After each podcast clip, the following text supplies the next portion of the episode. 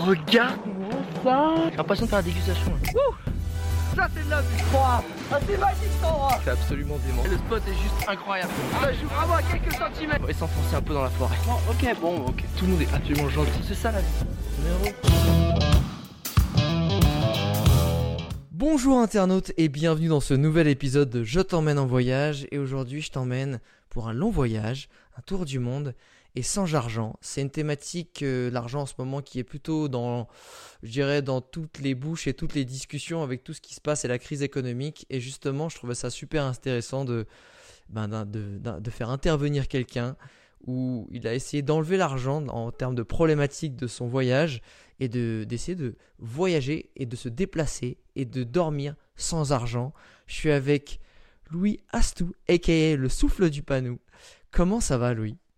Salut Alex, eh ben écoute, ça va pas mal. Ça va pas mal et toi? Eh ben écoute, ça va super bien. Et malheureusement, comme beaucoup de voyageurs à travers le monde, tu étais en plein voyage et tu as été euh, rapatrié en plein, en plein cœur de ce voyage. Euh, si je dis pas de bêtises, tu as été rapatrié en France, c'est ça?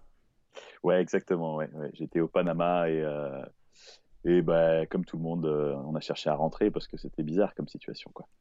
Complètement. Et puis je pense que n'ayant aucune visibilité et, euh, et que ça a été la décision la plus sage un peu pour tout le monde, on savait pas trop. Tu sais, quand tu es dans, dans une crise comme ça particulière, c'était euh, ce que tout le monde a fait. Même certains étaient même forcés de le faire.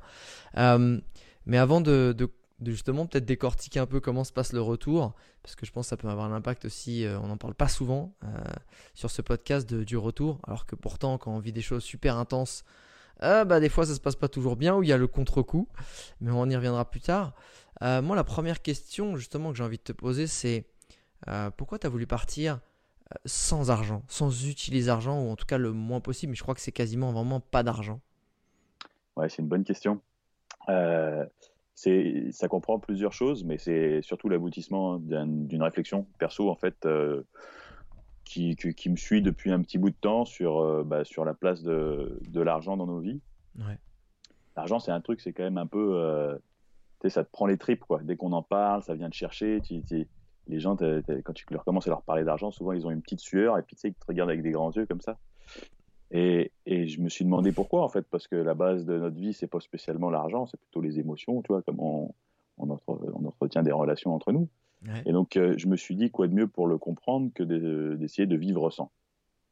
En fait, il y avait cette thématique voilà, de, de, de, réflexion philosophique pour aller à la rencontre déjà de, mes propres questions, mais aussi aller découvrir comment ça se passait pour les autres. tu vois. Ouais, je vois ce que tu veux dire, mais tu vois, moi je me suis toujours posé la question de quand tu fais un tour du monde sans argent, c'est que justement tu veux enlever l'argent de l'équation dans tes relations, c'est ça? Sauf que bizarrement, quand, tu fais un tour du monde sans argent, l'obsession numéro un, c'est l'argent en fait, c'est d'arriver à débrouiller sans. Et finalement, tu redonnes euh, la place à l'argent peut-être euh, centrale, alors qu'à la base tu voulais l'enlever de l'équation. C'est ça où en fait je, serais intéressé de savoir comment tu l'as vécu déjà cette relation avec l'argent avant de rentrer dans, euh, dans ces échanges et tout ce que tu as pu vivre. Mais quelle place avait l'argent dans ton quotidien et comment tu l'as intégré dans cette équation? Ouais, c'est c'est pas mal. Alors, je fais juste une petite parenthèse. Tour du monde, euh, à la base du projet, c'était l'idée. Mais euh, à cause du Covid, j'ai dû euh, mettre un terme au, au périple avant d'avoir fait le tour. Bien sûr. Et, euh, et donc, pour, pour revenir à ta question, bah, moi, je suis d'un- je je suis d'une classe moyenne à la base. Euh, mon père euh, travaille dans le bâtiment, ma, ma mère euh, fait des trucs un peu plus artistiques, mais, euh, mais j'ai été, euh, voilà, j'ai été formé à faire de la cuisine, j'ai fait un lycée hôtelier, donc j'ai suivi un cursus scolaire et social qui est, euh, qui est assez banal, quoi, où Ouais. euh, après je suis rentré dans, dans un modèle euh, de, de, de vie sociétaire, euh, voilà, avec les impôts, le, le boulot, le dodo. et, Et, et beaucoup donc, de boulot si tu es rapport dans l'hôtellerie en plus. Ouais, ouais, de, de gros dodo quand t'es dans l'hôtellerie, ouais. Ouais, pas peu de dodo, mais beaucoup de, beaucoup de boulot, je pense. Ouais, solide, ouais, ouais, solidement. Et, et donc, bah c'est ça. Moi, ma, ma vie, elle était autour de, de l'argent, c'est-à-dire que mes besoins étaient assimilés directement à l'argent. Ouais. Et, euh, et donc, il me fallait de l'argent pour dormir, pour euh, payer mon loyer, pour avoir à bouffer, pour payer euh, mon assurance de voiture, et comme, tu vois, comme tout le monde, en fait. Mhm. Et, et, et donc, l'argent était vraiment au cœur de ma vie dans ce moment-là. Mhm. Et donc moi, je vois pas vraiment les choses de, de la même façon que toi. C'est-à-dire que quand j'ai commencé à voyager sans sous, en fait, ben, l'argent, j'avais décidé de le voir d'un point de vue différent. C'est-à-dire que j'avais décidé de le dissocier de mes besoins. Parce Ouais. que argent et besoins sont intimement liés aujourd'hui. Ouais. Mais, mais c'est pas pour autant que ça, soit, ça, ça doit être quelque chose de, de- de défini, quoi. Tu vois Bien On sûr, pourrait euh, potentiellement les réussir à les séparer, quoi. complètement. Et donc, euh, je me suis dit que en fait, euh, l'intérêt, c'était de regarder la chose sous un aspect euh, relationnel. Comment je pouvais interagir avec les autres Mhm. pour réussir à assouvir mes besoins primaires qui sont euh, la bouffe, la flotte et, euh, et, le, et un logement, un toit quand il fait froid, Mhm. euh, sans avoir l'intermédiaire de, des sous qui, passent par là. Ok. Et du coup, c'était quand tu, du coup, quand tu demandais aux gens, parce que c'était via l'intermédiaire de gens, puisque effectivement, ou en tout cas peut-être de structures, c'était quoi la démarche? C'était euh, salut, euh, bah, écoutez, voilà comment je me, voilà mon concept, voilà mon concept enfin, de voyage. Euh, Qu'est-ce que je peux faire en échange d'un repas ou d'un toit? C'était quoi? Ou alors c'était si vous, est-ce que vous pouvez me dépanner pour la nuit? Ou comment c'était en fait? Il y avait de ça, ouais, tout à fait. Donc j'allais voir les gens pour leur dire, bah, clairement, euh, euh, leur présenter mon, mon projet. Donc j'avais, j'avais chopé une phrase un peu d'accroche. Qu'est-ce que c'était? On va voir si tu la maîtrises bien. C'est- C'était, en anglais. Tu veux que je te la fasse en anglais Ah en bah, français? please, my man, vas-y, come on. Alors attends, ça remonte maintenant. Je leur disais, euh, Hey guys, how are you? My name is Louis. I'm doing a turn of the world without money, and I would like to know uh, if you need to, uh, if you need any help uh, in your garden or in your restaurant or whatever. And in exchange, I can, I can maybe have some food or. Je me rappelle plus comment je le disais. Je le disais plus comme ça. Je le disais mieux. Tu disais mieux, mais c'est déjà pas mal. En gros, c'est Ouais, salut, c'est je, je- en gros, euh, voilà comment je me balade, euh, et je vous demande quelque chose, mais en gros, je vous demande quelque chose si je peux vous donner quelque chose en retour. C'est un peu ça. Ouais, je, je proposais l'aide avant de demander le service. Tu vois. Ah, ça c'est une bonne démarche. Ça c'est une bonne démarche. Et t'es parti d'où et t'es arrivé jusqu'à où? Jusqu'au moment où la pandémie t'a cloisonné? Alors, je suis parti de Québec, Québec City. Ouais. Ah Euh, ok. j'ai ouais. traversé euh, tout le Canada de différentes manières, en stop, en train aussi, euh, Illégalement. et, euh, Illégalement ou pas complètement illégalement, sur le toit en plus. Ouais, tu t'es monté sur, t'es monté sur les wagons de fret, c'est ça? Ouais, ouais, mais ça faut pas trop en parler, ça, Ah d'accord. ça reste entre nous. Ça, ça reste en, on sait plus. De toute façon, on sait pas de qui tu es. On n'a jamais entendu parler Ouais. de ça. Merveilleux. Mais Et, de toute façon, genre, peu de chance que je retourne au Canada. Mais, euh, et puis après, je suis arrivé à Vancouver, j'ai construit un vélo recyclé à partir des trucs que je trouvais dans, dans la déchetterie. génial. Et j'ai descendu jusqu'à Los Angeles. À Los Angeles, j'ai rencontré des types qui En vélo? bossaient sur un. Ouais, en vélo, ouais. Attends, t'es parti du Canada jusqu'à Los Angeles en vélo? Ouais, ouais, ouais, mais ça se fait bien quand même. Ah, Parce que alors sur la carte ça descend, mais normalement quand t'es quand dessus c'est- plat et ça monte quand même. C'est- Il y, a, ouais, il y a du dénivelé, ouais. ouais, ouais, ouais. Mais c'est vrai que c'est ce que je me suis dit. Je vais dans le sud, ça va descendre. quand même. Non, ça marche, ça ça marche, marchait pas. ça marche pas comme ça. Ouais, excuse-moi, t'es allé jusqu'à Los Angeles? Et euh, Los Angeles, bah, du coup, je rencontre un type euh, super sympa. Euh, on sympathise un peu. Et lui, il partait avec toute une équipe euh, en Colombie avec un bateau, Ah, avec yes. un voilier. Et il, a, il a bien, bien kiffé mon projet. Il m'a dit bah, écoute, moi, je, je te prends à bord comme, comme cuistot. Et puis en échange, tu es nourri, logé. Et, et tu participes à un projet cinématographique en même temps que- qu'il faisait avec ce, ce voilier. Donc, euh, top moumoute. Et, euh, et après, arrivé au Panama, bah, c'est là que le Covid a, a pété et euh, que j'ai dû mettre un terme à l'aventure. Et euh, j'aime bien cette, du coup, c'est quand même cette démarche de se dire, je propose avant de demander. Le parcours était quand même sympa et tu étais censé en fait euh, finir. C'était quoi un peu le parcours original? J'imagine que tu vas le reprendre dès que tu peux. Mais c'est Panama, redescendre toute l'Amérique du Sud et après, Amérique du Sud, je ne savais pas encore si j'allais le faire en vélo parce que ça m'aurait pris beaucoup de temps et puis tu sais, sans ça argent, grimpe. hein. euh, c'est un peu complexe aussi. Ça grimpe pas mal, ouais. ouais. Donc je me suis dit peut-être que j'allais le faire, tu vois, en stop, euh, le tour de l'Amérique du Sud, puis après Ouais. traverser le Pacifique en voilier. Mhm. Et à partir de ce moment-là, je savais plus trop, tu vois. C'était assez flou, Ah, mais d'accord, c'était les opportunités. C'était Ah, les opportunités. Et quand tu démarres à Québec City, finalement, c'est c'est- comment tu t'y prends en fait? Tu dis, ok, là, j'ai pas d'argent. Euh, J'essaie toujours de rendre les choses concrètes dans l'esprit des gens. Ouais, Pour ceux qui fait. ont peut-être envie de, de le reproduire, ou en tout cas essayer de comprendre euh, dans le quotidien ce que tu as vécu. C'est, ok, j'ai pas d'argent, je suis à Québec City, je fais du pouce. Euh, je sais pas, t'as fait quand pour. J'imagine que c'est du pouce un peu de- du stop pour te déplacer. Euh, Pour dormir, c'était comment tu faisais? Enfin, comment ça se passait? Je suis parti de Québec le, le 5 juin. J'ai rendu mon appart, que j'étais en coloc. Avec des potes. Euh, j'ai quelques jours, la semaine d'avant, j'ai fait un genre de vide-grenier, tu sais, devant chez moi. Ouais. Et euh, j'ai envoyé des posts sur les réseaux sociaux pour dire à tout le monde venez chercher toutes mes affaires. Je me débarrasse de tout. Donc déjà, tu as, cette approche un peu euh, des possessions matérielles qui est Ouais. quand même assez intense.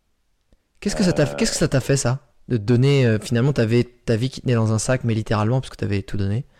Bah, Donc vendu. stressant. Ah ouais? C'était c'était un peu intense quand même, tu sais, de, de, de me lâcher de tout. euh, c'est assez apeurant parce qu'on on, on- rattache notre sécurité à, à, à nos À un besoins canapé. matériels, tu vois. à notre canapé, complètement. À nos coussins, à la télé, tu vois. On est, on est, on est profondément attaché à ces trucs-là. Donc, euh, bah, j'en ai bavé un peu, tu sais, de, de voir tous ces trucs disparaître devant moi, mais en même temps, Ah. j'ai voulu le faire parce que j'avais envie de voir ce que ça allait me, me faire après. Donc, sur le coup, je l'ai, je l'ai, ça n'a pas été évident. Mhm. Euh, mais après, ça m'a nourri d'un truc différent, quoi. C'est-à-dire que j'ai appris à, à, à être sans avoir, tu vois. Ah ça, Ça, c'est pas mal. Ça, C'est sexy. ça. C'est ça une si jolie c'est une jolie punchline mais je je euh, j'adore le concept d'utilisation plutôt que possession en fait, tu sais.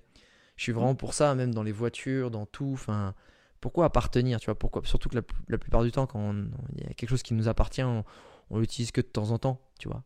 Et que finalement on pourrait produire beaucoup moins et utiliser euh, chacun à, à ce que ce dont on a réellement besoin et non pas posséder tout le temps et l'utiliser de temps en temps. Ouais, carrément.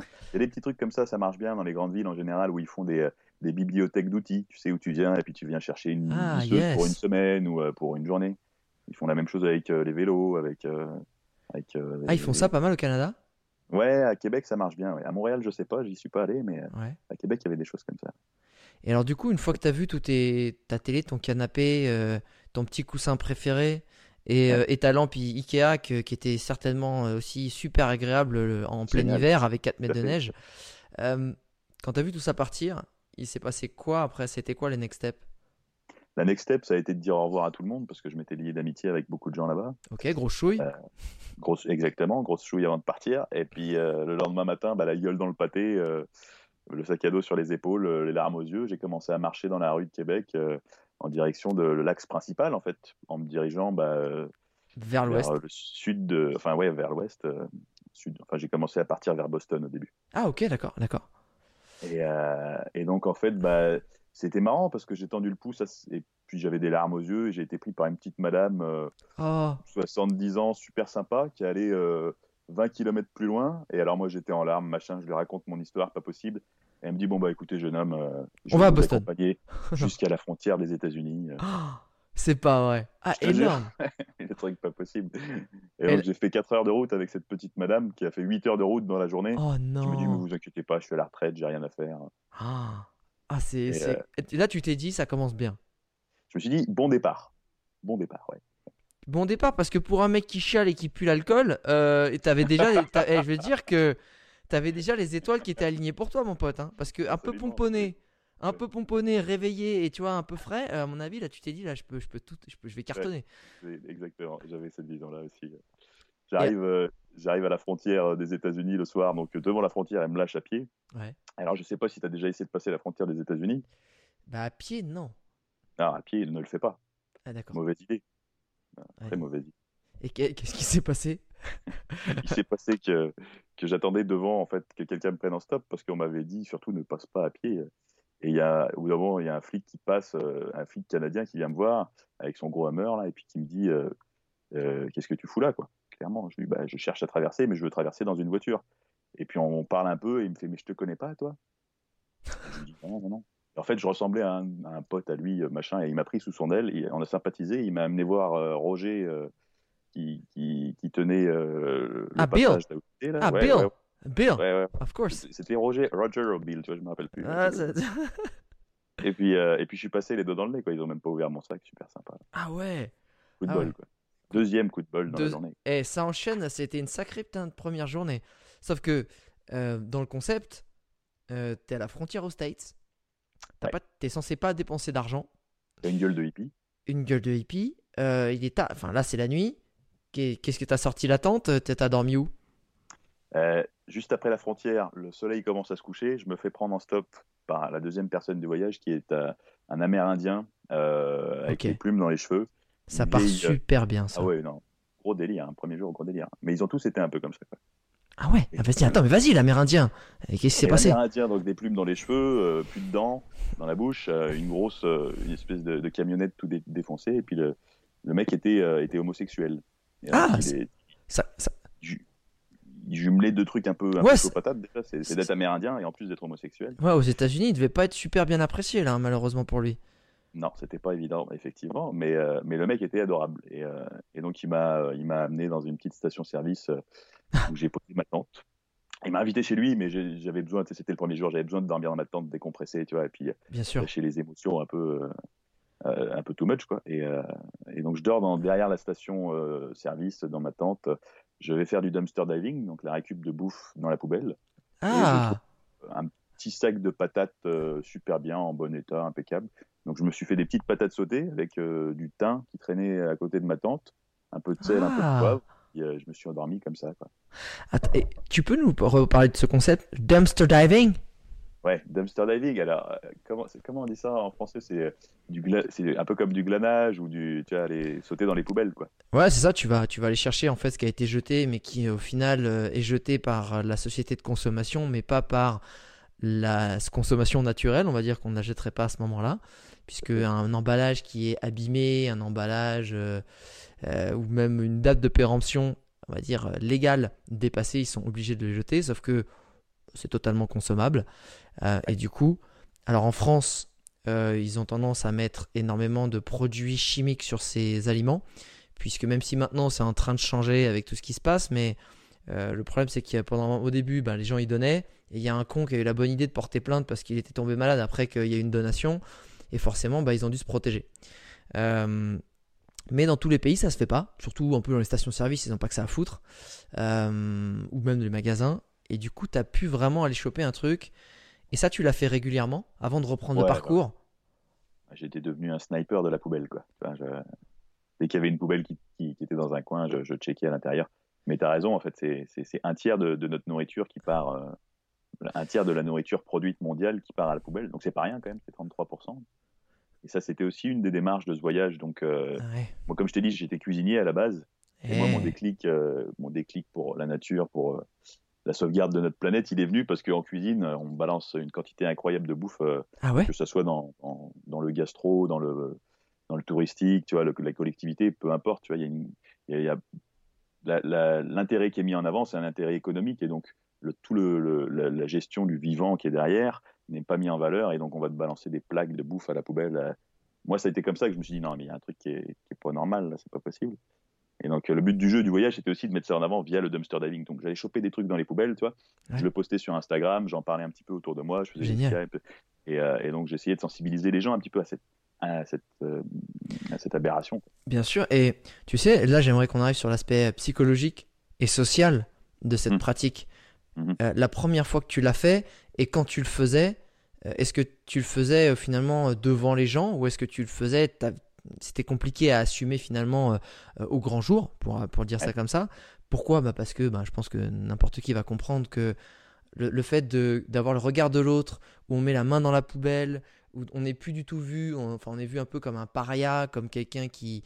euh, voilà, ah ouais, c'est ça, un parasite qui va piocher dans les poubelles, qui a, qui a foiré sa vie, qui, qui- qui est complètement au crochet de la société, etc. Et qui n'a pas du tout cette, finalement, la dimension euh, sociale en tête. De, de- de- euh, Comment tu l'as géré ça? Comment tu l'as vécu? Est-ce qu'il y a eu une évolution par rapport à ça?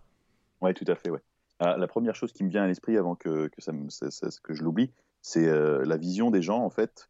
Euh, donc c'est évident qu'il y a certaines personnes qui, sont, qui peuvent être outrées par ce genre de pratique, mais la Ouais. plupart du temps, c'est euh, c'est des regards de, de pitié ou Ouais. de solidarité. Ok. Et donc je trouve ça très révélateur de la nature humaine, en fait. Vois, les, les- les regards de critique euh, négative, j'en ai eu quand même très peu. Et la plupart du temps, voilà, c'était de la bienveillance qui, qui était dégagée des yeux des gens, quoi. Ah, ok, donc il y Euh. y, avait vraiment ce côté euh, mince. Il a l'air d'être plutôt euh, normalement constitué, il a pas l'air d'être un, un alcoolique ou un drogue addict, et pourtant il en est arrivé là. Ok. Exactement. Et, et en- ouais, C'était des belles rencontres aussi, parce que c'était l'opportunité, tu vois, pour certaines personnes de, bah, de, de, de donner un coup de main, tu vois, ou juste d'offrir un peu d'attention. Souvent, tu sais, Ah. les gens qui sont dans la rue, c'est ce qu'ils demandent, quoi. Et, euh, et moi, j'étais pas dans cette quête-là, parce que je suis quelqu'un de très sociable, j'aime beaucoup parler aux gens, mais j'ai eu des expériences de, de nombreuses fois où des gens viennent, venaient me voir et puis commençaient à discuter un petit peu pour, pour, bah, pour, pour créer de la, de, du, de la relation. C'était très beau. Et puis d'un point de vue euh, euh, émotionnel, perso, comment ça s'est passé? Bah, Au début, je me cachais. Euh, je faisais ça la nuit quasiment, où euh, j'essayais vraiment d'être discret. Comme tu dis, c'était, c'était, pas évident à digérer, quoi. Moi, je viens, tu vois, euh, je, je, suis un mec lambda, mettre les mains dans les poubelles, c'est, il y a quand même des croyances à briser, quoi. C'est, pas évident. de mettre sa tête dans une poubelle. Ça sent pas super bon non plus. Hein. Ça sent pas la rose. non, non, il y a, c'était, c'était pas évident. Mais, mais ces croyances, j'ai réussi à les briser petit à petit en, en me légitimant de, de, ces actions par le fait que derrière, euh, derrière, derrière ce geste, il y a tout un, euh, une espèce de d'action politique en fait. Tu vois, c'est je m'engage moi à, mettre en avant une erreur sociétaire. Quoi. Bien sûr. Euh, et donc, bah, ça s'est légitimisé petit à petit au, fur et à mesure du temps. Et puis, à la fin, je le faisais au grand jour, aux yeux de tout le monde. Et puis, quand quelqu'un venait me critiquer négativement, je dialoguais. J'expliquais le pourquoi du comment et, et je ne veux pas euh, prétendre à être un éveilleur de conscience, parce que c'est un peu, un peu large comme terme, mais je pense que j'ai participé, j'ai semé des petites graines dans les esprits des gens par rapport à ça. Quoi. Et ceux qui, c'est intéressant, ceux qui venaient, euh, qui t'alpaguaient un peu négativement, ils repartaient euh, plutôt positivement ou, ou ils étaient restés un petit peu bloqués sur leur truc? Bon, bah, c'est quand même assez compliqué de, de, de, changer tout un, tout, un, tout un schéma mental en quelques phrases, mais je pense que que j'arrivais quand même à leur, euh, à déjà à leur, les apaiser un peu parce que je baissais mon ton de voix et puis tu sais, quand quelqu'un t'agresse et que tu lui renvoies pas son agressivité, en général l'agressivité se calme un petit peu quoi. Complètement. Et donc, euh, ce que j'ai fait, bah, c'est que ça dépendait des gens, mais en général, je, je leur expliquais ma situation euh, avec bienveillance et ils repartaient ouais. un, peu, un, peu, un, peu, gênés, tu vois. Ouais, genre, ouais mais bon, c'est rigolo. Hein. Moi, je non, non, mais c'est hein. c'est un. ah, voilà. Il a fait sa journée, il a gueulé sur quelqu'un, il est passé pour un con. Euh, c'est quoi les. Euh, si on devait faire une petite infographie, tu sais, euh, tu sais ces petits documents joliment mis en page avec les, les, les, cinq règles d'or pour pouvoir faire du dumpster diving et devenir le master en dumpster diving pour tous ceux qui ont envie de voyager. Donc, ça, plutôt dans les pays je dirais riche, parce que c'est en général on gâche la nourriture plus dans les pays riches, dans les pays occidentaux. Euh, euh, donc c'est là où c'est plus facile à faire. Moi, pour info, je l'ai fait aussi euh, quand j'étais en Australie. Quand j'étais en Australie en van. Et effectivement, j'ai été. on m'a initié à ça. C'était aussi, tu vois, quand tu commences à retrouver des pièces de viande qui coûtent un bras et en fait qui viennent d'être jetées parce que, encore une fois, voilà, la date de péremption ou un coup sur la barquette et que tu commences à te faire des barbacs de malade avec ça et que tu commences à voir les choses autrement en fait. Tu commences à te dire voilà, il y a, y a, des choses qui vont pas, il y a des voilà, moi j'ai trouvé ça c'était intéressant et c'était intéressant pour moi psychologiquement comme tu sais pour ça que je te posais la question mmh. de mettre la main dans la poubelle, de rentrer dans la poubelle, de prendre le temps de se dire je peux être vu comme ça euh, parce que finalement ça coûte un bras, qu'à ce moment j'ai pas beaucoup d'argent, que finalement si je le prends pas ça va être ça va être perdu à tout jamais tu vois, c'était vachement intéressant aussi pour ça. Euh, Mais tu as raison, parce que là, tu, tu, mets en avant un point qui est super, euh, super fort, c'est que euh, souvent, quand il y a des changements sociaux, et notamment le changement de la transition environnementale qu'on est en train de vivre, mhm. il faut vraiment sortir de sa zone de confort social. C'est-à-dire que, tu vois, euh, au début, acheter bio, tu étais, euh, critiqué, on te jugeait, on disait, euh, on disait que tu étais un salipi qui suce des cailloux et qui mange que du quinoa, tu vois, en gros. Et petit à petit, c'est rentré dans les mœurs. Les gens maintenant comprennent que bah, manger bio, c'est parce que c'est bon pour la santé, c'est bon pour le sol, pour la planète, pour la terre. Bien sûr. Et en gros, c'est bon pour tout le monde parce qu'on est tous dans le même bateau. Complètement. Et là, mettre les mains dans les poubelles, ça peut être considéré comme quelque chose, tu vois, qui est inacceptable. Mhm. Mais en le faisant, bah, tu aussi, tu vas tu vas créer un certain accord entre tes valeurs et puis tes actions, quoi. Ah, puis ça se trouve, tu euh, sais, c'est ce que tu es en train de dire, c'est peut-être que tu, on va désensibiliser les gens à ce geste-là et que finalement, euh, ben peut-être que d'ici 3, 4, 5 ans, ce sera des choses que, qui seront vues, chacun sera libre de le faire sans être jugé et qu'au contraire, on sera vu comme des personnes qui cherchent à, à, faire attention au gaspillage, en fait, tu vois. Donc, euh, et ça commence toujours, comme tu dis, par des gens qui, se, qui arrivent à la machette, en gros, pour défricher un peu des idées euh, poussiéreuses. Mais je suis assez d'accord. Et du coup, si on arrive à cette infographie incroyable de tous les gens qui ont envie de voyager euh, dans des pays en plus qui coûtent un bras, euh, surtout quand on est backpacker, donc euh, tous les pays un peu occidentaux, et qui se disent ça c'est une super idée ça. Euh, comment on fait? C'est quoi les, les 4-5 règles d'or? Je te dirais la première, la première règle, ça serait d'y aller avec, euh, avec un pote qui l'a déjà fait. Parce que y aller tout seul, tu vas te sentir mal, tu vas, tu vas angoisser, tu vas pas passer un bon moment, et si tu te fais choper, tu vas être en panique. Ok. Donc ça c'est la Euh, la- première. Essayer de, cho- de se faire un petit entraînement avec un Ouais. mec qui en a déjà fait. Mais Fais ta poubelle. vu le nombre de personnes qui, euh, ne l'a, qui, qui- qui l'a fait, ça risque d'être compliqué de trouver un pote qui l'a déjà fait. Donc, c'est quoi la règle numéro 2 Alors, la règle numéro 2, euh, mettre des gants. Ah, ouais, c'est, c'est con, mais c'est bien ça. C'est pratique. Euh, c'est pratique parce que des fois, tu trouves des trucs qui sont pas chouettes, hein, c'est des poubelles. Ouais, Et ça peut, peut y avoir des trucs coupants aussi. Alors moi, j'avais des gants, tu sais, un, un peu épais. un peu Euh, jardin pour pour, faire du jardinage ou des choses comme ça. Exactement, ouais, ouais, ouais. Euh, qui sont lavables, parce que bon, tant qu'on y est, autant qu'on prenne pas des gants jetables à chaque fois. quoi. Ouais. Et euh, la règle numéro 3, je te dirais, ça serait, euh, ça, ah, très important, ça serait d'ouvrir les sacs, de pas les percer. C'est-à-dire qu'il y a des gens qui, qui, qui ont un métier, c'est-à-dire ils doivent nettoyer les poubelles, ils doivent euh, euh, sortir les sacs des poubelles. enfin, il y, a- y y tout un monde autour de ça, et euh, souvent c'est des gens euh, qui ont pas spécialement besoin que tu leur rajoutes des problèmes ou de la merde sur le dos. Et donc c'est important d'être respectueux et c'est de bien ouvrir le sac. Tu vois, quand il y a un nœud, bah, tu prends du temps pour ouvrir le sac, tu Ah. l'ouvres, tu regardes dedans, tu enlèves pas tout ce qu'il y a dedans et tu le mets à côté, tu fais attention à bien gérer ton truc et après tu refermes le sac. Tu vois. Je vois. Intéressant. Est-ce que aussi, en termes de localisation, est-ce que tu vas voir certains commerces en particulier? C'est comment tu choisis euh, euh, les bennes ou les poubelles? C'est plutôt les supermarchés? C'est plutôt, au contraire, eux, ils sont vigilants, il y a des caméras, j'en sais rien. Ouais. Et faut, je sais pas. Alors après, euh, là où j'étais aux États-Unis et au Canada, il y avait différentes enseignes. Il y en avait qui avaient euh, des fois qui avaient des, des- des poubelles accessibles, d'autres qui n'y en avaient pas. Ouais. Là, c'est au plaisir de, de l'auditeur. C'est-à-dire que si tu veux y aller quand il y a des barrières, euh, c'est libre à toi de faire de la désobéissance civile, de mettre, euh, de prendre un certain risque juridique, Ouais. mais d'appuyer un peu la valeur de ton engagement de transition. Quoi. Après, tu peux aussi le faire uniquement dans les poubelles qui sont, on va dire, plus libres d'accès, où tu as moins de surveillance et moins Ouais. de barbelés. Mais ça reste, euh, en France, je suis pas sûr, mais, je- mais il me semble que ça reste quand même quelque chose d'illégal. Ah. Euh, Après, euh, c'était quoi ta question? La question, c'était justement quel, quel, quel commerce, quelle poubelle tu choisissais d'aller d'aller d'aller checker en fait pour pouvoir avoir. en gros, quand tu vas euh, choisir tel ou tel type de structure, tu es sûr d'avoir des, euh, des, des bonnes petites trouvailles. C'est quoi? C'est les, supermarchés en général, les- stations-service. C'est c'est quoi un peu la liste, tu vois? Euh, La liste Ouais. jackpot. la, la- la liste jackpot, moi, c'était les biocop, parce que bon, j'aime bien manger sainement, et donc, Il y en avait au Canada? Ouais, ouais, ouais, il y avait des genres de, de- la- la- je me rappelle plus, la, la vie claire, un peu dans cet esprit-là. Ah, il y en a aussi là-bas? Ok, très bien. Ouais. Comme quoi Bah, c'est pas le même nom, là, mais c'est dans le même délire. Ouais, ouais, je vois. Et, euh, et donc, je- j'essayais de faire ça en priorité. Mais, euh, mais, je vais, mais après, ça dépend de, de- de- ça dépend de où tu vis, quoi, parce que tu vas venir faire ce qui, ceux qui sont autour de chez toi, j'imagine, toi. Ouais. Et quand tu voyages, bah, c'est ceux que tu as l'opportunité de croiser, parce que euh, après, il y a des noms d'enseignes aux États-Unis dont je me rappelle plus, mais qui étaient souvent euh, jackpot. Euh, et ça, c'est une expérience que tu crées, quoi. Ah bah ça, c'est pas sympa de pas balancer les noms, mais déjà, le, le, le mec, il fait du dumpster diving bio, ça c'est stylé quand même. Ah non, moi je chope que du bio dans les poubelles, il y a pas de, tu vois, ça, Tofu fumé. euh, c'est tofu fumé, voilà, exactement.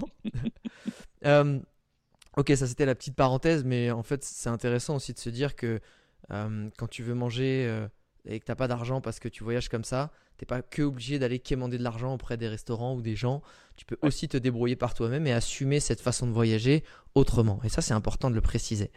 J'aimerais qu'on revienne au moment. Oui? Je te balance juste une autre règle que je considère super importante. Ouais. Euh, c'est demander, en fait. Ah. C'est que moi, ce que je faisais avant d'aller derrière et d'aller aux poubelles, c'est je rentrais dans le magasin, je demandais à l'accueil à, à parler à un responsable et je lui présentais mon, mon engagement. Je disais, voilà, je, je suis un voyageur, il y a beaucoup de, de gaspillage alimentaire dans le monde et je lutte contre ça. Je voudrais savoir si vous, il y a des produits que vous allez jeter. Et je t'avouerai que sur un ratio, euh, euh, ça marchait euh, une fois sur cinq, quoi. Ce qui n'est pas négligeable. Ah, une fois sur cinq, c'est pas mal hein, quand même. 20% de réussite, euh, c'est pas pourri, ok, euh, c'est bon à savoir ça. Et, la plupart... et les autres, ils disaient non, j'ai pas le droit ou quelque chose comme ça. Ouais, voilà, il y a plusieurs réponses qui étaient, qui étaient mises en avant, mais souvent c'était le truc un peu législatif. Ouais. Ah, ok, d'accord. Génial. Bon à savoir. Euh, du coup, on est, bah, on est dans cette tente. Tu viens de te faire des petites patates avec du thym. Euh, comment s'est passé après la suite de l'aventure? Je me suis réveillé le matin, euh, frais comme un gardon, prêt à partir sur la route. Et en fait, les, les, premières semaines, bon, enfin, tout, tout, tout, le long du voyage, je me suis lancé dans une espèce de, de quête philosophique, mais il y avait aussi une espèce de quête spirituelle. Donc, euh, je me suis, j'ai décidé de me, me, lâcher un petit peu, euh, d'être dans le, dans, le lâcher prise euh, de, de, tout ce qui pouvait me passer par la tête, de toute la pression sociale qu'on nous impose. Et donc, je partais avec le cœur libre. Et c'est marrant parce que quand tu pars dans ce genre d'esprit-là, tu parlais d'alignement d'étoiles, mais c'est un truc qui est palpable, quoi. T'as ah vraiment, enfin moi j'avais l'impression d'avoir tu es dans le flow permanent en fait. Ce qu'on appelle le flow, c'est cet état de, de en fait, tu as l'impression que tes mains sont guidées quand tu es en train de créer. Euh, tu as l'impression que ton cerveau te donne toutes les solutions quand tu cherches un, un problème, enfin quand il y a un problème qui est à toi. Et là, en fait, de, de lâcher prise au maximum, tu dis qu'en fait, tu avais juste à te laisser porter, qu'on, tu sentais presque que tu étais porté par quelque chose, c'est ça? Tout à fait, ouais. Il y avait de l'abondance autour de moi, que ce soit pour la bouffe, euh, les relations, le déplacement. C'était c'était les, les, doigts dans les poches et les mains dans le nez, quoi. On était euh, les, doigts dans les poches et les mains dans le nez, exactement. et concrètement, euh, parce que ça, tu sais, je pense que c'est palpable. Euh, c'est comme quand tu es ce sentiment de, de, flotter. Tu l'as que mm-hmm. quand tu arrives à te jeter en, en chute libre d'un avion ou en base jump ou etc et, ben il faut jeter pour l'avoir ce sentiment de, de flotter et, là ce, sentiment d'être dans le flow d'avoir l'impression d'être porté par quelque chose euh, j'aimerais que tu, tu, tu, le décrives concrètement comment ça se passait parce que autant toi dans ton esprit c'est très clair et dans le mien aussi parce que je l'ai déjà vécu plusieurs fois autant quand on l'a pas vécu on demande, enfin ça veut dire quoi? Ça veut dire qu'il y a une mamie qui, qui s'arrête et qui va te proposer de traverser la frontière? Non mais ça veut dire, tu vois? Et que comme par hasard, il va y avoir un mec à la frontière qui va t'emmener voir euh, l'autre euh, l'autre douanier? Non mais arrête. Euh, non mais tu vois, c'est concrètement, ça s'est passé comment dans les grandes lignes? C'est comme tu dis, c'est jours d'après. Tu vois, ça s'enchaînait comment? Ça s'enchaînait. Ben, le, terme flow est bien adapté parce que euh, à partir du moment où en fait j'étais dans, dans, la peur, où j'avais peur de la situation, le, le flow s'arrêtait. Donc peur de peur de pas trouver à manger, de peur de ne pas se loger, de peur de pas se mhm. déplacer, c'est mhm. ça? Mhm. Exactement. Et à partir du moment où j'étais dans, dans, la foi, la croyance, tu la, la, conviction, la conviction d'y arriver, que, que tout allait bien se passer, tu vois eh ben, ça se passait comme ça. Et en fait, c'était super profond parce que ça devient de chercher à l'intérieur de toi. Et comme tu dis, tu as l'impression d'être sur un nuage où, euh, où tout ce dont tu as besoin arrive, arrive à toi sans que tu aies besoin de le chercher. C'est lourd de sens pour moi parce que ça, ça représente euh, un petit peu, je pense, comment on devrait tous vivre en tant qu'humains. Tu sais, on ne devrait pas se, se contraindre émotionnellement à, vivre. Tu vois, bon après il y, a tout un débat euh, autour de ça sur la vie sociétale et puis euh, sur nos besoins, etc. Mais, à partir du moment où on se laisse porter un peu par ce qui, ce qui nous est cher, que ce soit un art, la sculpture, un métier ou le voyage, on s'accorde. Alors, tu, peux délirer, hein, tu peux dire on s'accorde avec les étoiles, on, on s'accorde les chakras, ou, c'est juste que bah, notre présence sur Terre est au bon endroit au bon moment. quoi. Exactement. C'est fort. Et euh, j'adore ce concept parce qu'il est. En fait, c'est quand même assez dingue. Euh, encore une fois, je pense qu'il y a pas mal de gens qui l'ont vécu, à plus ou moins. Euh, ça peut être l'espace d'une minute, d'une heure, d'une journée ou, ou d'un an en fonction de comment tu t'es tu t'es laissé aller, justement. Mais c'est c'est quand même assez fou de se dire bah, en fait, si t'as pas peur et que tu fonces et que tu te poses pas la question et que tu es convaincu que tu vas y arriver, eh ben en fait la vie elle te donne ça. Et que si tu as peur de pas y arriver, bah la vie elle te donne ça. Exactement. Et, en fait tu dis mais en fait la vie attends ça peut pas être si simple parce que je regarde la télé on me dit qu'il y a des meurtres on me dit qu'il y a du bordel donc euh, arrête potentiellement c'est pas ça. oui potentiellement c'est pas ça on se fout un peu de ta gueule et on essaie justement de te faire croire que que ça fait peur pour que du coup tu aies la peur et que ça se passe pas aussi bien en fait. C'est un cercle vicieux ou un cercle virtueux mais pour ceux qui l'ont pas vécu euh, comment t'as fait en fait, toi? J'aimerais que tu dises, ça a été quoi ta démarche pour arriver à ce niveau de lâcher prise? Euh, Parce que même si c'est que peut-être dans la tête, ou peut-être que ça a été de faire des certaines actions, je sais pas, mais ça a été quoi ton cheminement? Comment t'as réussi à atteindre ce stade-là? Du début Ouais, ouais. Allez, du début, bah moi j'ai eu du pot parce que quand j'étais gamin, je vivais dans un petit bled euh, perdu dans les Cévennes. Et euh, Jusque-là, c'est plutôt sympa. C'était plutôt, c'est plutôt sexy, ouais, ouais, ouais. Les cigales, tu vois, les trucs un peu arides, euh, les, les maisons en pierre, les petites rivières qui, qui s'assèchent pendant l'été. Un endroit magnifique, mais par contre, c'était loin de tout et les transports, les transports, les réseaux sociaux, là, euh, pas les réseaux sociaux, euh, les bus en gros. quoi. Transport public Ouais. Bon, merci. Les transports publics étaient euh, difficilement accessibles. Et donc j'ai commencé assez jeune à faire du stop Mhm. pour aller voir mes potes dans le village d'à côté. Et, et en fait, au début, je faisais du stop pour me déplacer. Donc ça avait un, un intérêt euh, physique, quoi. Complètement. Et petit à petit, plus je faisais du stop, plus euh, je découvrais des histoires. C'est-à-dire que les gens, bah, ils avaient un gamin de 12 ans qui était dans leur voiture, qui, qui était là, prêt, avec une oreille attentive. Et ben vas-y, que je te raconte euh, plein de choses. Parce que quand tu as un gamin, tu as envie de l'inspirer, tu as envie de lui partager tes passions, tu vois. Et moi, j'ai trouvé ça fascinant. Ça m'a, ça m'a, ça m'a fait grandir comme jamais. Et, et j'ai, j'ai- je suis tombé amoureux un petit peu de, de- des, des histoires, des rencontres. Et, et donc, c'est par ce biais-là que j'ai continué après. euh, à mes 17 piges, j'ai fait un tour de France en stop. Et puis, petit à petit, je suis sorti de ma zone de confort, en fait, euh, sans spécialement le, le chercher. quoi. C'est venu par moi-même, euh, naturellement. Quoi. Mais si je devais donner un conseil à quelqu'un qui n'a pas eu cette chance-là de vivre dans un petit village perdu au fin fond des Cévennes, euh, je pense que c'est très important de commencer petit, en fait. Parce que si tu commences gros tout de suite, tu vas te confronter à, à une erreur qui, qui, qui risque de, de t'empêcher de remonter à cheval après. quoi. C'est-à-dire que il faut, euh, il faut faire un petit truc, tu vois. Va te faire la Sèvre niortaise en vélo, euh, va, te, va te faire un petit tour de, des Garrigues. euh, ou, tu vois, un petit Et, et tu penses que du coup, le, le- ce lâcher prise euh, total, qui est du coup un peu la clé pour être dans le flow, il se fait via le voyage et surtout il se fait comment? Parce que tu vois, il y en a plein qui ont voyagé, il y en a plein qui ont voyagé en stop. Euh, comment on fait pour se débarrasser de ses peurs et de ses doutes? Ah. bah écoute, euh, je sais pas, lis la Bible. Non, je déconne, je déconne. C'est vrai que je l'ai pas Euh, lu, je devrais. Non, mais tu- je trouve que c'est intéressant en fait parce que euh, c'est des états que tu peux toucher et que tu- en fait tu, tu euh, du jour en fait j'aime bien ce côté où euh, moi je vais te donner ma version euh, si tu me donneras la tienne mais en gros pour te débarrasser de la peur et du doute euh, comme tu dis il faut être convaincu de Euh, alors faut peut-être que comme tu dis il y en a c'est convaincu que Dieu existe et très bien. Euh, c'est un truc permanent. Mais ça peut être aussi être convaincu que bah en fait tu vas arriver là où tu as envie d'arriver.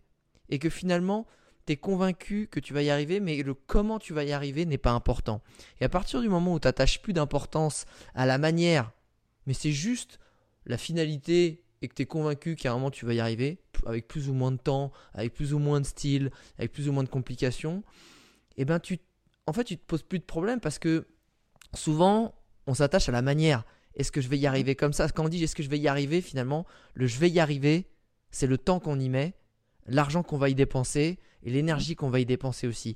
Mhm. Et que quand tout ça tu l'enlèves, bah tout à coup que tu t'aperçois que bah y a plus de peur en fait, parce que bon bah j'y arriverai quand j'y arriverai. Et du coup si t'as plus peur, bah tu t'aperçois en fait que tu t'y arrives beaucoup plus vite que tu l'aurais imaginé. Ça c'est un peu ma version pour se débarrasser de la peur, tu vois, et du doute. Bah, je, suis, je suis bien d'accord avec toi. Et je, te- et je te rajouterai un, un truc à ça, c'est qu'à partir du moment où tu t'inquiètes plus pour l'avenir, tu vis dans le présent. Et donc cette pleine conscience du présent, elle crée ce, ce, ce côté un peu magique de la vie, tu vois. Parce Ouais. que quand tu es toujours dans la, dans la projection ou dans le passé, tu n'arrives pas à vivre pleinement euh, l'instant présent et, et c'est troublant parce que tu, tu, tu, tu te perds, ton esprit n'est pas là, il n'est pas avec tes mains qui touchent euh, ton assiette, qui, tu vois, tu- enfin, je- peu importe. Quoi, mais, Je comprends pas. que- Tu sais qu'il y a- il y, a pas longtemps, et là, je, attention, c'est c'est peut-être de la philosophie personnelle de comptoir, mais j'étais, euh, je sais plus, j'étais en train de me balader, et il y a une phrase qui m'est venue. Euh, j'étais au bord de la rivière, et je me suis dit, mais en fait, le bonheur, c'est quoi? Le bonheur, c'est prendre du plaisir à faire ce que tu es en train de faire, sans penser ni être impatient à la prochaine chose que tu vas faire. magnifique. Dans le sens où, à chaque fois, je me suis aperçu qu'à chaque fois que j'étais impatient de, ou que je, ah, le jour où j'aurai ça, le jour où j'arriverai là, le jour où j'aurai accompli ça, où j'aurai fini ça, en fait, tu fais que passer à côté de ta vie, en fait. Tu vois ce que je veux dire? Tu fais que en fait, euh, gâcher du temps euh, qui, en fait, aurait pu être déjà en train d'être euh, kiffant et de prendre du plaisir, alors qu'au moment où tu vas y arriver, à ce fameux truc que t'arrêtes pas d'être pressé d'y arriver, et ben ça va peut-être durer un jour, une heure, et en fait, Mhm. t'as gâché peut-être x10 de temps qui aurait pu être aussi kiffant. Et souvent, c'est ce doute, ce, ce doute de se dire tout ce trajet que tu mets, en fait, et on en revient toujours à ce fameux adage. C'est pas, c'est pas la, la destination qui compte, c'est le chemin pour y aller, mais c'est, ça s'applique à beaucoup de choses. Mhm. Et, et, et pour euh, finir sur ce côté euh, du flow, euh, ça t'est venu au bout de combien de temps en fait? Tu vois, à partir de, de combien de. Est-ce que, bah, du coup, dès le premier jour où ça t'a mis dans le flow direct Ou est-ce que ça a été croissant? Est-ce que c'est reparti peut-être à un moment donné? Je t'avoue que c'est c'est même venu un peu avant, en fait. Ah, C'est même venu un peu avant que je parte parce que je m'étais préparé quand même pour ce voyage émotionnellement depuis plusieurs mois. Alors j'avais fait des trucs qui étaient en rapport à ça, c'est-à-dire qu'émotionnellement, je m'étais préparé, j'avais fait des stages de clown, j'avais fait des stages de conte, tu vois, j'étais rentré dans ce délire-là un peu de, de, de- Partage. des histoires, de, de partage. Et, euh, et, et ma prof de, de conte, qui est une vieille dame de, de 80 balais qui vit à Québec, m'a raconté justement une anecdote là-dessus, c'est que elle, pour, euh, pour vivre dans cet état, elle balançait un souhait, tu vois, une, comme, comme une petite flèche qui partait à, à l'horizon, elle envoyait dans les nuages et elle l'oubliait, tu vois. Elle essayait de ne plus y penser après. Et en fait, l'univers conspirait pour elle et lui a amené en fait le retour de, de, de ce qu'elle avait demandé sans qu'elle ait besoin de calculer le temps, euh, un temps défini pour ça. Quoi. puissant. Génial. Non, non, génial. Euh, et j'aimerais qu'on qu'on comment qu'on revienne dans cette aventure. Euh, quand tu dis ça s'est très bien enchaîné, qu'est-ce qui t'est arrivé? Parce que là, ça a commencé avec des petites anecdotes sympas. Hein entre la petite vieille qui t'amène à la frontière, le douanier qui t'emmène à son autre pote douanier, la- le Première Nation gay qui t'invite, enfin qui, t- c'est quand même stylé quand même tout ça. Ouais, ouais, ouais, c'est pas mal. Euh, Vas-y, c'est quoi les autres punchlines? Envoie là, fais-moi rêver. J'en ai eu des, des troublantes aussi, genre. Ah. Ça, on aime bien ça aussi. Ouais, je sais, c'est pas mal. Du côté de Boston, je me suis fait prendre en stop par un gars sur le bord de l'autoroute qui a fait un frein à main, qui s'est arrêté à l'arrache en plein milieu. Il y, avait une, il y avait une urgence dans cette situation où soit je décidais de pas monter dans la voiture, mais vu que ça faisait un petit moment que j'attendais, j'ai décidé le contraire. Mais il fallait que je monte très rapidement. Normalement, quand tu fais du stop, tu parles à- au mec, tu lui dis tu vas où, tu checkes un peu son visage, tu, tu, tu, tu vois. Et là, Là- j'ai pas vraiment eu le temps de checker ça, quoi. Attends, le mec s'arrête en frein à main à côté de toi, genre. Fou furieux, fou furieux. Là, bah, en même temps, j'étais dans un spot, euh, on m'avait mis là, là. Des fois, on balance dans des spots, c'est pas très, c'est pas très adapté en fait à faire du stop. Bien sûr. Et donc, euh, bah, j'ai grimpé. Et euh, donc, je balance mon sac à l'arrière de son pick-up. Je monte côté passager. Le mec démarre, il trace. Et à ce moment-là, j'ai tourné mon, mon visage vers lui et j'ai vu qu'il avait un, un flingue posé euh, sur sa, enfin, il avait la main posée sur son flingue et, et son flingue sur sa cuisse droite, tu vois. Et euh, qu'il avait une Wouah gueule un peu froide. Ouais, ouais, truc de fou furieux, mec. Viens, je m'arrête, je mets un coup de frein à main. Est-ce que tu peux monter dans, voiture- dans ma voiture pour que je te tue?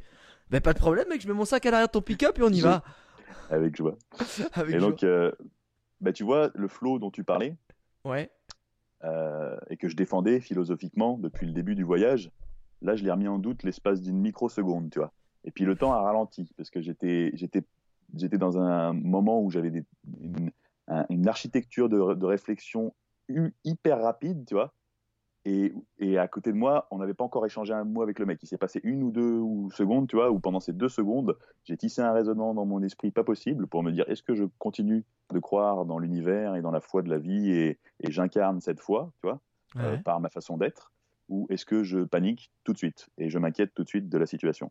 Et, euh, et en fait, j'ai- décidé d'utiliser la foi, la confiance, et je, je lui ai ouvertement demandé avec une, une chaleureuse assurance euh, pourquoi il avait euh, un flingue sur son sur son sur sa Sur, cuisse. sur sa cuisse, voilà. ça me gratte. Chacun ses délires. Et, en fait, il m'a dit qu'il avait peur de moi. Et c'était marrant de voir ça parce qu'en fait, la- les, les- les rôles se sont inversés. C'était euh, moi qui devenais le, le- le mec dangereux, tu vois. Euh, et c'était à moi de le rassurer. Et donc, euh, ça a été assez fort et, troublant parce que en sortant de, cette bagnole, je me suis rendu compte que le mec, en fait, était, assez jeune, qui venait d'une famille de militaires et que moi, je lui ai apporté, je lui ai semé la graine de, de la confiance dans, dans, la, dans la vie, tu vois, à, mon échelle. hein. Mais, euh, mais notre discussion a été forte et, euh, et, et, pleine de sens, quoi. Attends, parce que du coup, en gros, le mec, il est complètement antithétique, le mec, parce que il s'arrête pour te dépanner, mais il est flip de toi. Mais c'est magnifique. Moi, je trouve ça magnifique. Parce Ouais, que, bien coup, sûr. Le, le mec, il veut t'aider, mais au fond de lui, il a une peur incroyable de t'aider, quoi. Et, et- et je pense qu'il y en a énormément des gens comme ça, tu sais, qui aimeraient aider, mais ils ont peur. Ils se disent putain, j'aimerais aider, mais je veux, mais je peux pas, je peux pas, parce que y a- à la télé, ils nous disent que tout le monde est méchant, et puis euh, et je peux pas me permettre de me mettre dans cette situation. Et lui, il a osé, incroyable. Ouais, il était jeune. Ah, c'est- Et est-ce que tu as eu d'autres euh, rencontres comme ça qui t'ont euh, marqué, marqué parce que de par leur générosité, par euh, leur côté cocasse ou par leur côté euh, flippant ou leur côté dur, enfin, tu vois? Il y a des gens qui te viennent en tête? Ouais, ouais, ouais, j'ai fait beaucoup de rencontres pendant ce voyage. Euh, un truc qui m'est venu en tête quand tu m'as posé la question, c'est euh, encore une personne qui m'a pris en stop, mais là, on parle que de la première partie du voyage. hein. Jusqu'à Vancouver, euh, qui était euh, une, une femme donc, qui vivait dans un camion un peu de, de hippie, euh, Ouais. style années 70, Ouais. et qui m'a demandé ce que je faisais ce soir. Je lui ai dit, bah, ce soir, je dors dans ma tente. Elle m'a proposé de venir dans un festival avec elle, perdu dans la nature. Ça s'appelle un, un Rainbow, euh, Rainbow Festival. Quoi. Ouais. Tu parlais de ça? J'ai entendu un peu parler de ça, je me souviens plus trop le concept, mais tu vas nous le rappeler Bon, moi, voilà, j'a- j'avais, j'avais entendu parler de ça aussi, j'y étais jamais allé. C'est un mouvement qui a été créé dans les années 70 aux États-Unis de hippies qui se rencontraient pendant une semaine dans un lieu euh, perdu dans la nature pour euh, euh, danser tout nu autour d'un feu, manger des champignons et crier à la lune, tu vois. Ouais. C'est. C'est- La punchline est très vendeuse. Voilà, excellent. Et donc, les, les, les mecs, en fait, ont préservé un peu, ont sauvegardé leur tradition euh, de, de, de hippie et, Ouais. euh, et on continue à faire ça euh, d'un point de vue euh, national, euh, d'un point de vue département, enfin de, de state, là, de- des États. Ils en, font, Ouais. ils en font un dans chaque État, ils en font un national. Et maintenant, il y en a un petit peu partout dans le monde. Et ce qui est intéressant, c'est que c'est des, euh, des festivals où c'est sans argent. Alors tu y vas et, euh, et c'est- tout Ah. partagé. Et le but du jeu, c'est voilà. Bon. Après, bon, le côté, euh, tu te défonces la tronche, c'est chacun voit les choses comme il veut, quoi. Mais, euh, Ouais. Mais, mais moi, j'aimais bien le délire, euh, bienveillance et, euh, et sans argent. Et donc, elle m'a invité à faire ce truc dans, perdu dans la Campa, là. Et euh, je suis resté là-bas une soirée. euh, j'ai dansé. Bon, j'étais pas tout nu. Je dansais autour du feu, moi aussi. Et puis, Je je suis assez déçu que t'aies pas joué le jeu jusqu'au bout. C'est là où Ouais. je vois, toi, c'est un peu dommage. ouais, Ouais. non, non, non, non, pas Elle est, terrible. elle est quand même, tu vois, elle t'a quand même invité dans son délire. T'aurais pu respecter les, les coutumes, les us et coutumes, tu vois ce que je veux dire? Juste, écoute, ouais, ouais, ouais. Non, la prochaine fois. Est-ce que, est-ce qu'il y a d'autres, euh, voilà, il y a d'autres personnes comme ça qui t'ont marqué? Peut-être, c'est quoi la, la personne qui t'a peut-être le plus apprise? Et qu'est-ce que c'est que t'as apprise Euh, ça, je pense que c'est Lynx, une gonzesse que j'ai euh, rencontrée. euh, Il y a une personne qui s'appelle Lynx. Ouais. c'est trop stylé ça. C'est grave stylé. grave stylé. Je m'appelle Et Lynx. attention, parce que Et toi, moi c'est Jaguar. Est-ce que c'était une première nation ou pas? Non, c'est pas une première nation. Non, non, c'est pas une première nation. En plus, ok. Mais, euh, mais grande madame, une- je pense qu'elle doit avoir pas loin de 65 ans, un truc comme ça. Ouais. Et depuis qu'elle a 25 piges, elle vit euh, en autarcie avec la nature. C'est-à-dire qu'elle fait ses vêtements à base de d'animaux qu'elle a chassés. Elle, elle Ah fait, oui. euh, elle, elle Ah, des feux en friction. Attends, mais je vois très bien qui c'est. Ah oui, oui, grande madame. Attends, mais comment c'est que tu l'as rencontrée? Non, mais si, elle fait des stages euh, justement de, de survie et d'autonomie, c'est ça? ouais, ouais, tout à fait. ouais. Ah oui Ah non, mais attends, elle chasse elle-même, elle est en super connexion à la nature. Attends, mais j'ai déjà. Parce que pendant un moment, je, je voulais faire un stage de survie justement, et j'étais Ah. tombé sur elle. Euh, Comment tu l'as rencontrée? Oh, C'était volontaire. Je lui ai envoyé un mail. Ah, ok, donc euh, elle est en autonomie avec la nature, mais elle a quand même un mail. On est d'accord Ah, c'est sa, fille, c'est sa fille qui lui répond. Ah, ok. et qui organise les stages et des trucs comme ça. Mais, euh, mais elle a quand même une, tu vois, elle a quand même une, une espèce de, Mais je crois qu'il y a une part de. cabane, grotte, Ouais. tu vois, un peu. Mais je crois qu'elle a une, une partie de, sa, de son année où elle est quand même un peu en civilisation, non? C'est qu'une partie de son année où elle est vraiment en full autonomie, non? Ouais, ouais, ouais. Elle, elle en fait, elle s'est engagée à, à partager ce principe de, de rapport à la nature. Et donc, en tant que militante pour ça, elle fait quand même, tu vois, des trajets où elle vient en France pour euh, initier des gens. euh, elle va dans différents endroits de- des États-Unis. Et donc, elle a quand même, tu vois, une, une démarche euh, politique derrière ça, quoi. D'accord. Et, tu l'avais, elle, tu avais trouvé où? Tu l'as rencontrée où? Euh, bah, je suis venu la voir directement en vélo. Euh, C'était après avoir construit mon vélo sur l'île de Vancouver. Euh, j'ai tracé, puis je suis allé jusqu'à Twisp. C'est un petit bled perdu euh, dans l'État de Washington, qui est complètement à l'ouest des États-Unis, au nord-ouest. c'était juste avant l'hiver. j'ai monté mon premier pic à vélo à, à 1500 mètres et j'ai dormi sous la neige Ah. sans, avec rien dans le ventre. Et puis j'ai fini par arriver chez elle après une semaine de route. Et, euh, et quand je suis arrivé chez elle, bah, elle a décidé de, de m'accepter comme volontaire en fait. Donc j'ai coupé du bois pendant trois jours pour elle, pour tout son, pour tout son hiver, tu vois. Et en échange, bah, elle m'a formé. euh, on a passé une semaine dans la nature ensemble à, à tanner de la peau de, sa- Waouh. de saumon, à, à aller taper des cailloux, faire de la musique avec des flûtes, euh, faire des feux en friction, enfin des trucs pas possibles. Quoi. Ça, ça m'a vraiment troublé parce que elle avait vraiment une perception de ça qui était pointue. C'était une maître, tu vois. et on pourrait appeler ça une maître euh, Jedi ou ce que tu veux. là. Et au-delà de, du côté un peu visuel et folklorique de la chose, Mhm. euh, qu'est-ce que ça t'a appris cette rencontre? Ça m'a appris, je pense, la plus belle euh, de- règle de toute ma vie, qui a été aussi l'un des facteurs de mon retour en France. Euh, en- je, je vais, je, vais, je vais te l'expliquer comment ça s'est passé, ma- cette prise de conscience. C'était assez fort. C'était que on a commencé à apprendre à faire des feux en friction. Donc, euh, tu Ouais. utilises deux, deux bâtons que tu frottes l'un contre l'autre Ouais. le plus vite possible pour que ça crée en fait la braise qui va venir allumer euh, ton feu.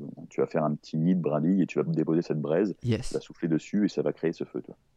Et en fait, c'est extrêmement compliqué d'arriver à faire ça tout seul. Euh, il faut Ah. être plusieurs. Et donc, il faut se relayer euh, sur le frottement des bâtons. Après un certain temps d'expérience, tu arrives à le faire tout seul. Mais ça demande beaucoup, beaucoup de, de, de pratique.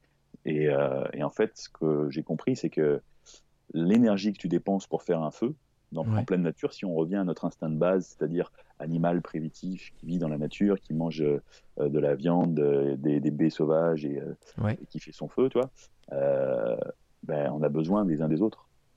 Ah. C'est primordial comme raisonnement parce que survivre dans la nature tout seul, tu peux, mais Ouais. tu vas pas tenir longtemps. En fait, si tu veux survivre dans la nature, ben, tu vas avoir besoin de quelqu'un pour faire la popote pendant que toi tu fais ton feu. Il y en a un autre qui va aller chercher du bois, il y en a un autre qui va aller chasser. Et, et si t'as pas tout ça, ben, tu vas devoir dépenser la même quantité d'énergie pour faire toutes ces choses-là. Et ça va être euh, absolument impossible si tu mesures 1m45 et euh, que, que, que, que tu es fin comme un. Comme moi. Oui, je, vais pas le dire. mais- Ouais, c'est ça. Athlétique, athlé- on dit athlétique, on dit athlétique. Et c'est non, mais tu vois, c'est fou. C'est t'es en train de me dire que la prise de conscience de dire que finalement, euh, ben, la collectivité, c'est l'essence, c'est l'essence même de un peu de l'humain, et que finalement, Mhm. c'est là où tu te révèles, c'est là où la vie elle est la plus douce et la plus agréable. Euh, c'est en allant te paumer au fin fond d'une forêt et être justement en autonomie, en autarcie. Je trouve que à la, je trouve que la boucle elle est assez magique quand même.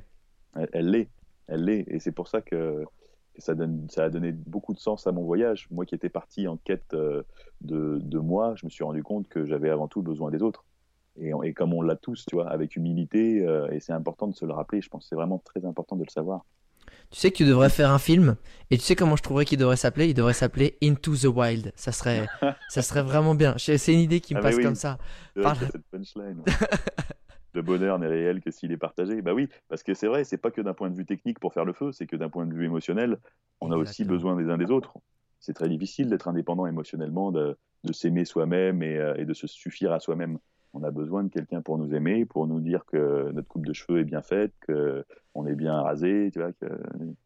Je Pour- pense pour- que pour s'aimer. Au-delà de ça, c'est que euh, tu sais, euh, je trouve que euh, quand tu es avec des gens, 1 plus 1 égale 3. Attention, c'est Jean-Claude Van Damme x, x 10, mais 1 plus 1 égale 11. Mais c'est un peu, tu vois, c'est c'est ce côté où en fait, tu sais pas pourquoi, euh, tu sors des blagues ou tu fais des trucs qui te plaisent, c'est cool. Mais quand tu le fais avec quelqu'un d'autre, c'est pas deux fois plus cool, potentiellement c'est trois fois plus cool parce que ça crée un espèce de, de partage, d'exaltation, d'échange de connaissances. Euh, tu vois, enfin, il n'y a pas que genre euh, je m'amuse à faire telle chose. Je vais le faire à ma façon, sauf que l'autre l'a à faire à sa façon, et nos deux façons combinées en créent une autre. Et, et- c'est ça qui est, qui je trouve, assez fou. Et, ce que je trouve assez fou dans ce que tu dis, c'est qu'en plus, ça se voit que t'as- pas du tout réfléchi à, à Into the Wild et ce côté-là, mais c'est vraiment en fait, t'étais parti un peu dans, ce même, dans cette même veine que ce mec-là. Euh, être autonome, être indépendant, à peu avoir d'argent, à juste filer un coup de main. Et au final, t'en es arrivé à travers tes rencontres, dans ton cheminement personnel, à cette même conclusion, tu vois. Ouais. Et, euh, et- et tu vois, finalement, c'est là où tu peux dire que c'est un peu universel. C'est juste de se dire, souvent tu pars en voyage, surtout en solo, surtout comme ça, pour apprendre à te challenger, pour apprendre à mieux te connaître. Et finalement, parce que tu en as marre d'une certaine façon, un peu de la façon dont tu interagis avec ta propre société. C'est un peu ça aussi. Et en fait, ce voyage-là te fait revenir dans ta société pour la voir différemment, en fait. Et pour la Ouais. réapprécier peut-être comme on avait, on a peut-être, on n'arrive peut-être pas à le faire depuis le début. Vraiment. Et, je- et je trouve ça, euh, et je trouve ça vraiment, euh, pour le coup, chambé. Et justement, ça me fait arriver à cette question, c'est comment tu décrirais à la troisième personne, et l'exercice est un peu chelou, je sais, mais le Louis avant de partir, avant de vivre cette expérience, et le Louis d'aujourd'hui, c'est-à-dire, euh, ah ben, le Louis d'avant de partir, il était comme ça, et puis il avait ça, et puis il pensait ça, et aujourd'hui, le Louis d'aujourd'hui, il est beau gosse, intelligent, sympa. Non, je rigole. oh non, mais fais-toi un peu d'autopromo à la fin, enfin, je veux dire, c'est aussi fait pour ça. sympa, c'est sympa. Bah écoute, avant de partir, je pense que je pense que j'étais quelqu'un de. Mais non, de- tu de vois, très- tu ne fais pas l'exercercice qui va bien, c'est à Ah, la troisième putain, personne. À la troisième. Pourtant, Alors, je l'ai, bien, bien fait, hein, j'ai bien expliqué quand même, mais tu vois. Tu veux vraiment que je te. Ah, je veux, je veux, parce que je pense qu'il y a un détachement qui est, qui est intéressant dans cet exercice. Ok, je vais essayer alors. Écoute, avant de partir, euh, Louis, c'était quelqu'un, je pense, de, de très arrogant. Ah, Qui l'est encore un peu, mais, euh, mais qui, en ayant pris conscience de cette interconnexion et, euh, et de, de ses limites, a, a réussi à, à percevoir l'importance de l'autre et à, et à vivre non pas uniquement pour euh, ses petits plaisirs personnels, mais aussi en prenant conscience que le bonheur, c'est, ça passe par le don, le don à la- le don de soi. Alors, ça fait un petit peu Astérix et Obélix Mission Cléopâtre, tout ça. mais euh, Et comme mais quoi, ouais, comme je quoi d'une que- tirade que dont tout le monde rigole, en fait, tu dis, mais en fait, mec, c'était ça, en fait. Ah, il- dans, le fond, dans le fond, il a raison dans ce qu'il dit. C'est fandard parce qu'il a la gueule qui va avec. Mais, euh, mais ouais, ouais, ouais. euh, Le Louis d'avant, il est, euh, il était, euh, il était pas spécialement conscient de du fait que ben, on est, on, on est détaché d'un point de vue physique, c'est-à-dire qu'on a des corps différents, on a des mentales différents, mais euh, mais qu'on est tous interconnectés, que ça, ça d'un point de vue euh, de nos besoins, mais aussi d'un point de vue euh, émotionnel et même plus spirituel, si tu veux qu'on plonge là-dedans. Mais ça, c'est un dada qui plaît pas à tout le monde. Et Ouais. ouais, et ouais c'est ça. ouais. Intéressant. Et, et le, et le Louis d'aujourd'hui, il est vraiment focus là-dessus. Il est, il est comment le Louis d'aujourd'hui? Il est bien dans ses pompes, il est. Ouais, ouais, il est mieux dans ses pompes, il croit dans ses rêves, il, Ah. il a confiance dans, dans la réalité de, de, de sa vie, il est prêt à se remettre en question et à, et à briser des croyances. Il est plus ouvert à l'autre et il a beaucoup de projets. Putain, c'est quand même pas mal en termes d'update. Ça, ça, Ouais. ça, ça a eu son petit effet quand même le voyage. On va pas se le cacher. Il y a du Euh, mieux, il y a du mieux. Avant de finir ce podcast, il y a des questions que j'aime bien poser, mais avant de les poser, j'aimerais encore avoir, euh, parce que j'ai l'impression que tu en as un sacré kilo d'anecdotes, est-ce que tu peux nous faire un petit peu triper ou, ou nous toucher, tu sais, avec des petites anecdotes où tu te dis putain, c'est beau quoi. T'en as deux, trois sous le coude ou pas comme ça qui Oh, viennent Ouais, ouais, j'en ai quelques-unes. Vas-y. Je vais t'en faire une poétique qui va te toucher un peu. Ah, ça j'aime bien quand on me touche. Bon, j'étais sur un voilier, je longeais la côte euh, pacifique euh, des États-Unis. On Ça était sur bien. la route depuis des jours et des jours. Il faut te dire que quand tu es sur un voilier, ben, tu fais quarts. C'est-à-dire que tu peux pas toujours tenir la barre. Il y a des moments où il y en a qui doivent aller se reposer et il y en a d'autres qui observent l'horizon pour être sûr que t'as pas un gros paquebot qui va venir éclater ta coque. Et ce moment-là, j'étais de quart. C'était la nuit, la pleine lune, des étoiles de partout, pas un bruit, un silence magnifique, un petit vent, une petite brise qui poussait les voiles à l'arrière. On avançait tranquillement. C'était magique. Je mets mes écouteurs, je me balance un petit Debussy, tu vois, petit piano, machin, sympathique. Bon, j'écoute un peu de tout, mais là, tu vois, le, le contexte était adapté à ça. Et je me rapproche de la proue. Tranquillement, j'avance sur le devant du bateau. Et au moment où j'avance sur le devant du bateau, en observant euh, tranquillement la, brisure du bateau sur, sur les flots qui créaient des, belles ondulations, je vois arriver sur le côté, à côté de moi, comme une espèce d'ombre euh, fluorescente qui passe et qui glisse et qui re-rentre dans les abysses. Et là, en me tournant sur ma droite, j'en vois une autre qui fait pareil, et encore une, et encore une. Et petit à petit, elle se rapprochait de plus en plus du bateau, et se rapprochait de plus en plus de la surface, et je me suis rendu compte que c'était des dauphins qui avaient, en fait, avec leur passage, ils activaient les fluorescences qui, sont contenues dans les, qui sont contenues dans les, Dans le microplancton merci, le microplancton.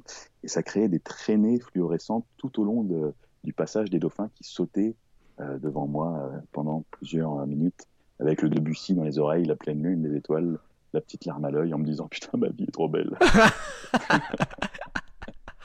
ça c'est extraordinaire. Ça c'est extraordinaire. C'est euh, et est-ce que tu en aurais une autre qui euh, qui nous fasse rigoler? Putain, j'ai l'impression que le mec il, en a, il a il a tellement de story que si je peux lui demander ce que je veux quoi. Une qui fait rigoler. Hmm. Ah oui, pas mal, ouais.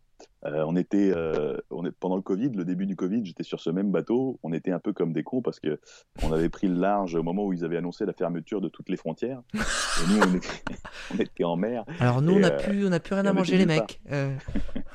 Ça, clairement, clairement, ça se profilait un peu comme ça, quoi. Et donc, on s'est dit, ben, on n'a pas le droit d'arriver dans les ports légalement, mais on peut quand même débarquer sur des îles désertes ou sur des plages où il y a personne, quoi. Ah ok. Et donc, ce qu'on a fait, on est arrivé de temps en temps sur des, sur des petites plages où on allait pêcher au harpon, on allait cueillir euh, nos noix de coco. Moi, je faisais du lait de coco, on faisait sécher la coco. Il y avait des fruits un petit peu sympas, mais des fruits qu'on connaissait pas, tu vois. Et moi, je sais pas, à part les bananes, les, les goyaves, encore les goyaves, je suis pas sûr. Mais les fruits tropicaux, je suis pas spécialement un spécialiste. Normal. Normal. Et donc là, je vois un- des petites baies sympathiques, tu vois, orange, bien sexy, tu vois. Hmm. Bon. Elles avaient l'air sympas. Et, et donc, ce que je fais, c'est que j'en regarde une, je l'observe, je la sens, je me fie à mes sens, et à l'odeur, ça sentait un peu le kiwi, tu vois. Je me suis dit, bon, Ah. kiwi, euh, Ah, Sympa, kiwi c'est bien. Kiwi c'est bien. kiwi, c'est sexy. Et j'en gobe une. Ah, ah, d'accord. Il y a pas un petit Wikipédia, un petit truc, non? Ah non, bah non, pas d'internet, rien du tout. Walou, Ouais, hein, t'es ouais. perdu. hein. Ouais ouais. Et donc, bah, j'en gobe une. Et euh, j'aurais pas dû, en fait.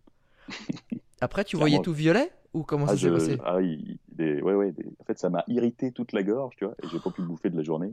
J'ai passé euh, la nuit euh, aux toilettes.